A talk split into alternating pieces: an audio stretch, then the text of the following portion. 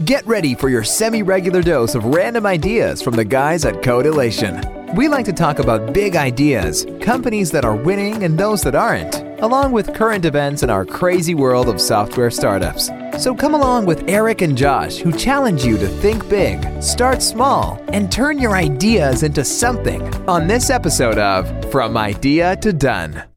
Hey everyone, I'm Josh. And I'm Eric. And today's idea is when should you find an investor? You know, I, I think that's a, a good question to ask. And I think it's part of a, a bigger conversation, Eric, of uh, should you find an investor?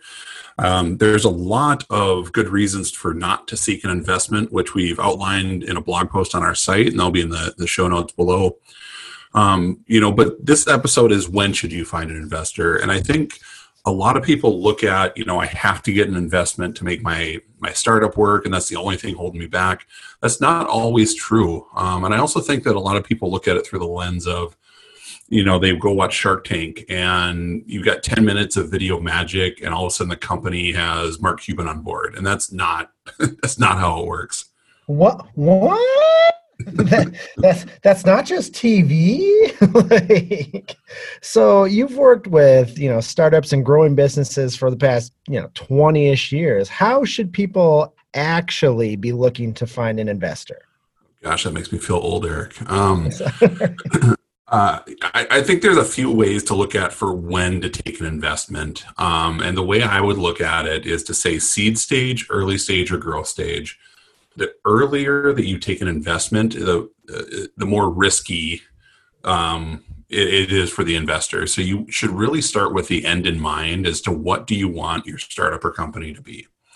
You know, think of it of two, three, five years down the road. What what does it look like? What could it be? Because ultimately, you know, if you take an investment from a VC, the path that you're on is to raise more money and ultimately sell the business so they can get a big return that may not be your happy path forward. You know, I don't think people, well, that's not always true, but people don't start a business to sell a business. And that's kind of sometimes what VCs are for. I think another part that people don't really think about, and they're like, after they've done their initial personal investments, like, what's going to happen if this actually works? Like, I'm jumping off the cliff, I'm going for it. What if I start making money? What if I've got an idea that investors, people actually want to back? What happens when I have the capacity to buy them out or have them exit? Like, I think it's important to think in your company more, more in the plant stage of your company instead of just focusing on the seed stage.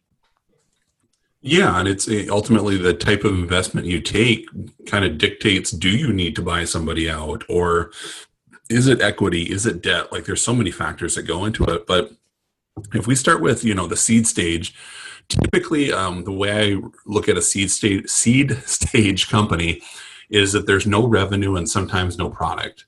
Um, but that doesn't mean that it's just an idea.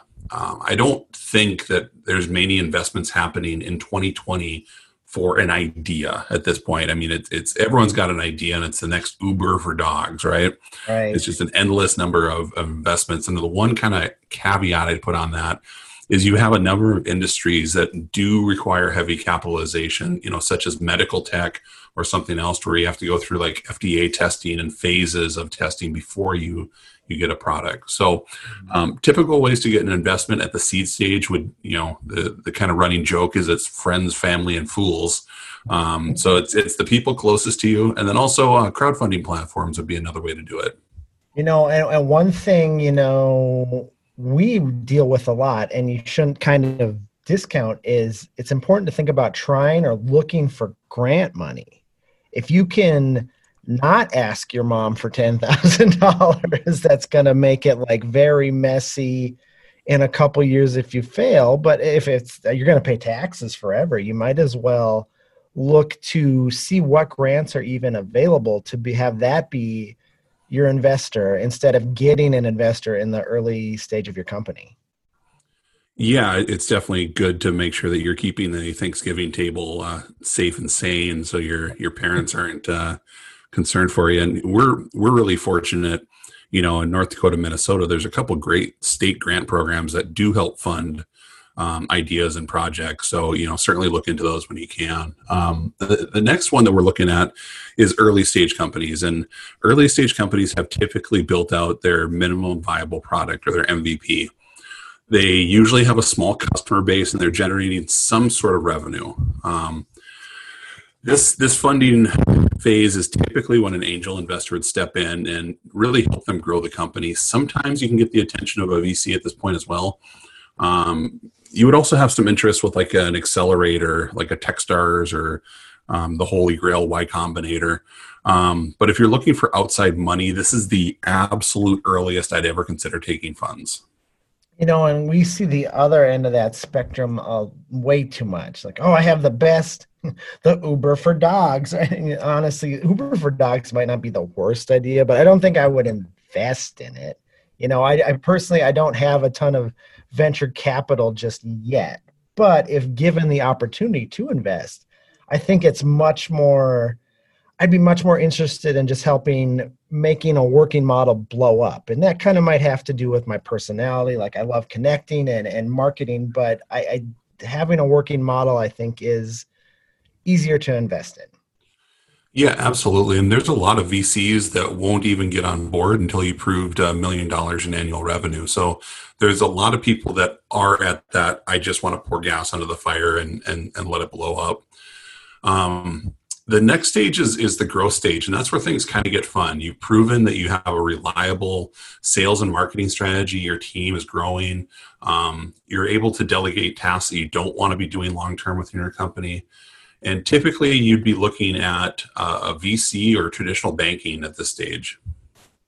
You know, and it's also kind of nice to have like traditional banking as a bargaining chip. Maybe maybe Mark Cuban comes in and he gives you something that you don't overly like he's asking for too much or it's something that it's more than you're comfortable giving up. It's nice to have a structured bank agreement to say, no, you know, we can go to the bank and get blank. And even in our world too, you know, it's bank's job to de-risk any investment. And so if you have the ability to get a bank behind you and borrowing money, I, I think your business is on the right track.